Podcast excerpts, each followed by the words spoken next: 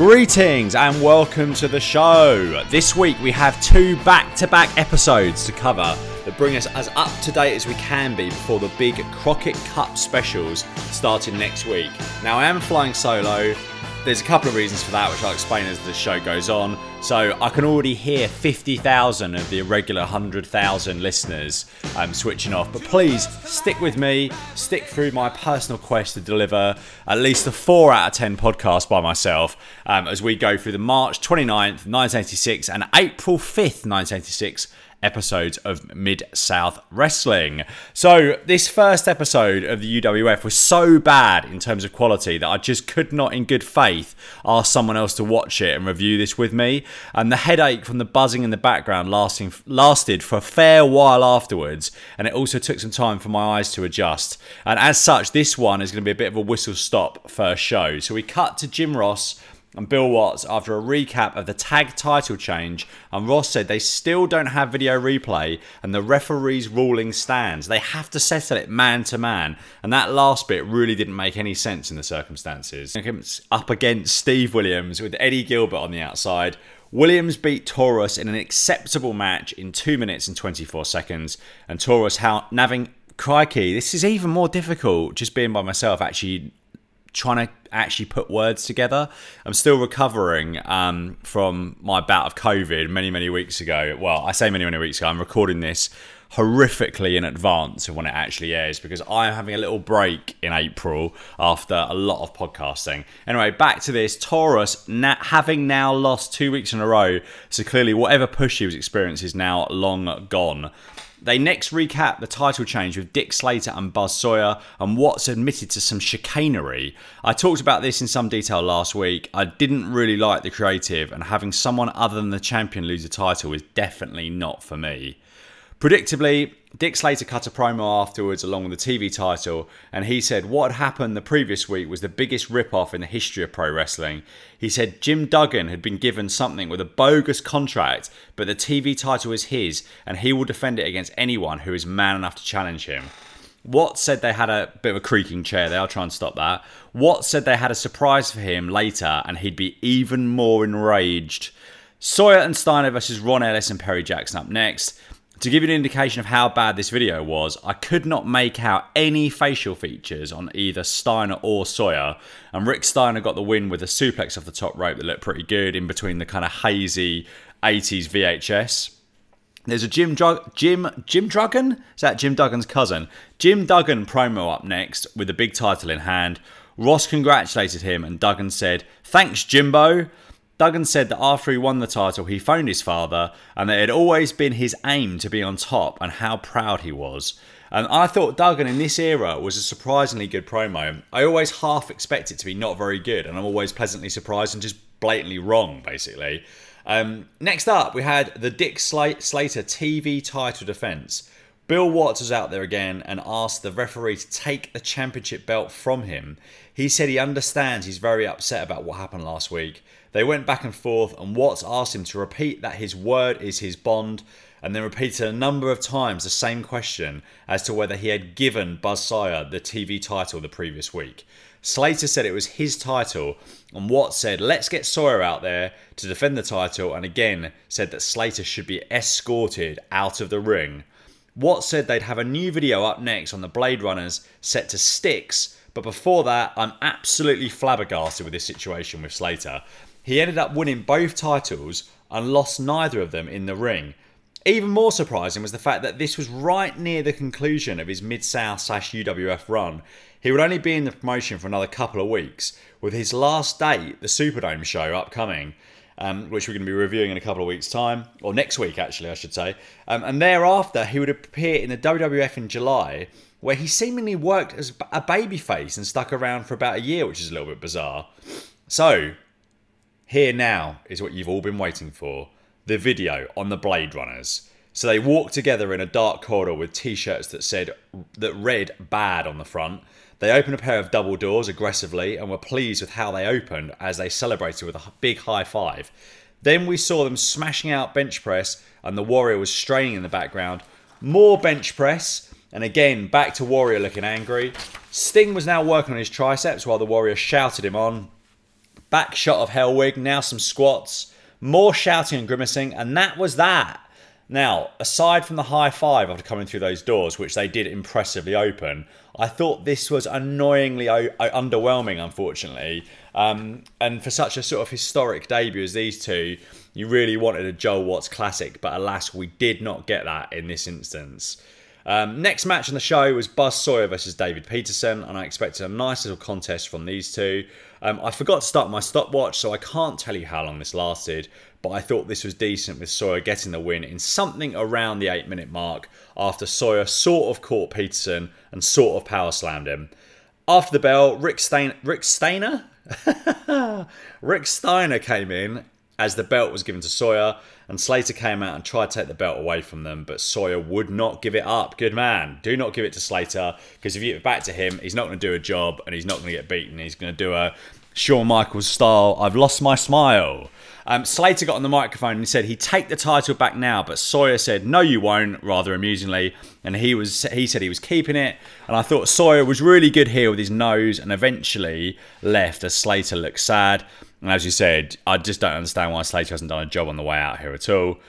Um, next up, Sean O'Reilly and Ken Massey, presumably no relation to Nat to Nat to, presumably no relation to Nat, Nick, or Matt Jackson, and they were up against the Blade Runners, who got their big dramatic entrance.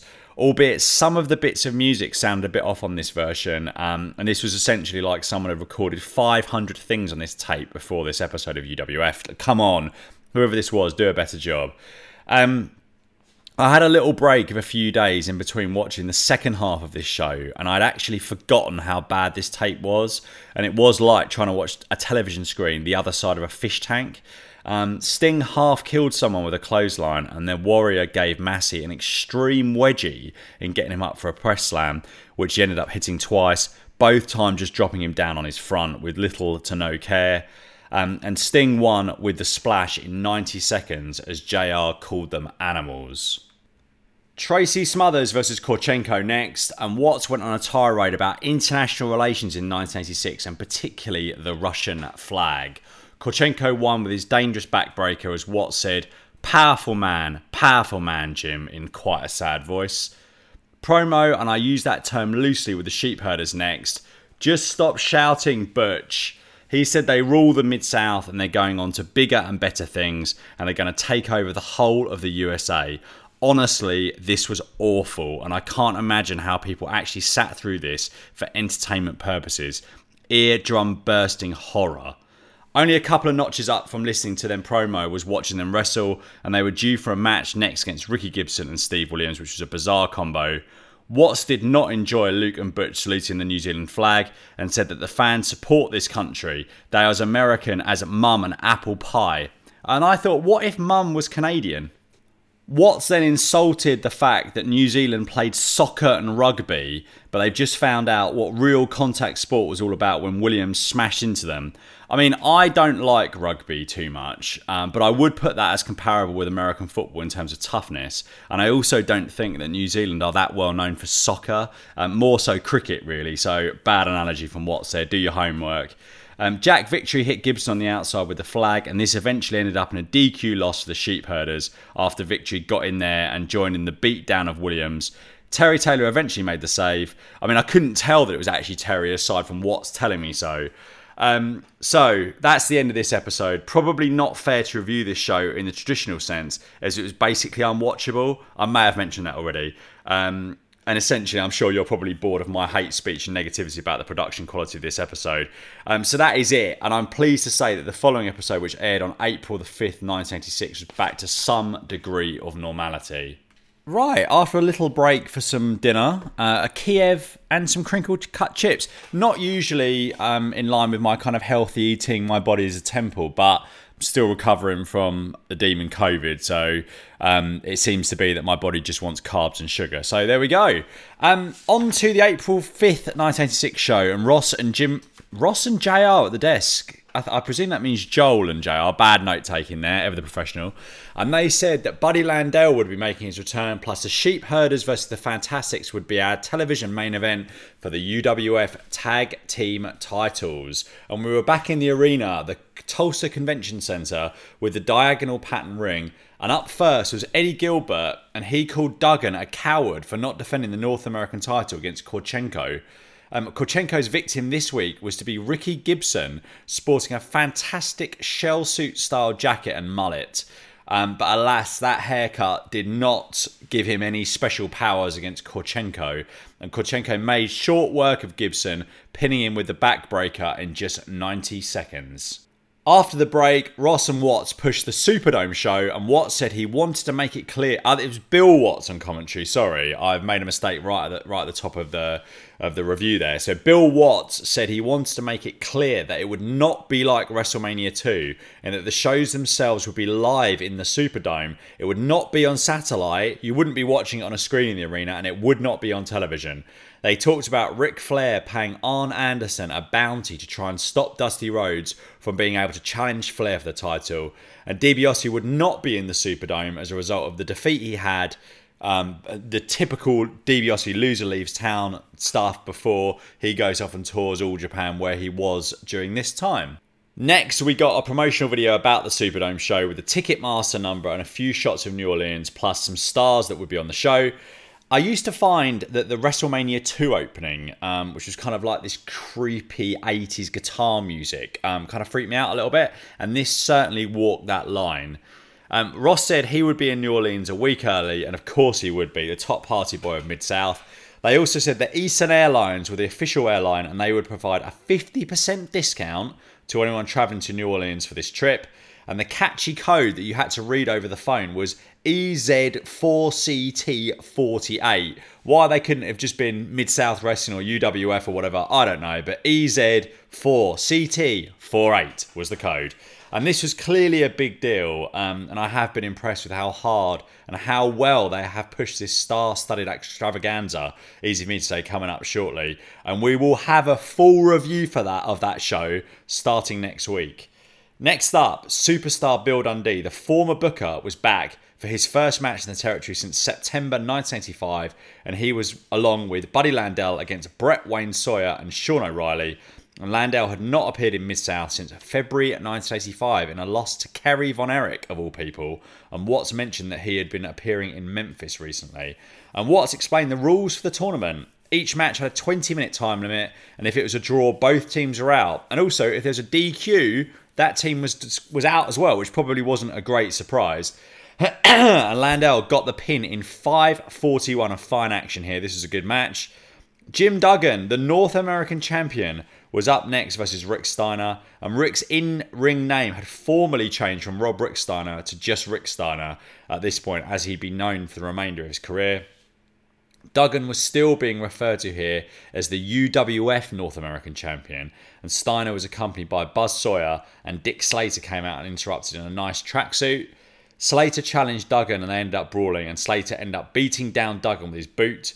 Sawyer and Steiner just left, and Watts speculated that Dark Journey had left Slater when he lost the title. Titles, I should say. Duggan fought back and went for the spear, and bizarrely, the ref was going to make the count until Sawyer got involved, and Williams and Taylor made the save. Um, next up, this was quite a segment. Joel Watts was in the hotel lobby of the Sheraton Century Plaza in Oklahoma with the sheep herders. I mean, where else would you want to be than interviewing the sheep herders in the, the lobby of the Sheraton Century Plaza? And Butch, in a far quieter voice, presumably because of his location, said that the titles meant that they were the best team in the world. And I can't, I can't stress how much better this whole thing was than anything else they've done on TV, purely because the hotel probably said to them they could film, but they, they could only do it if they didn't make very much noise. Um, they recap the sheep herders winning the titles and then cut back to the hotel, and Jack Victory kept being distracted as his girlfriend was coming and he hadn't seen her in months. Jack's girlfriend then came through the door and they cut back to Luke and Butch, who gave each other an odd look as Jack said that he'd booked the honeymoon suite. Old romantic Jack. The lady in question appeared to have a mohawk style haircut, and her name was Max. Joel tried to ask her a question, but she dragged Slater off. Sorry, Slater? That would have been a, a twist. She dragged Victory off. The sheep herders got zoomed in on again. And this, I've not done this just at all. This was bizarrely great. And this is by about 4 billion percent the best thing that the sheep herders have done on Mid South Television or UWF television so far. And next up, it was the herders themselves in action against the Fantastics, who got a great reaction. Watt said he thought Victory's girlfriend looked to be six foot four or six foot five and 200 pounds. And did you see that haircut? And he said that he'd hate to see her in a dark alley. I thought, I, you know what? Horses for courses, Mr. Watts. You know, um, whatever floats Jack Victory's boat is, is all good as far as I'm concerned. Um, Watts referred to the previous feud that Tommy Rogers and Bill Dundee had over how Tommy Rogers used to like to shake his booty.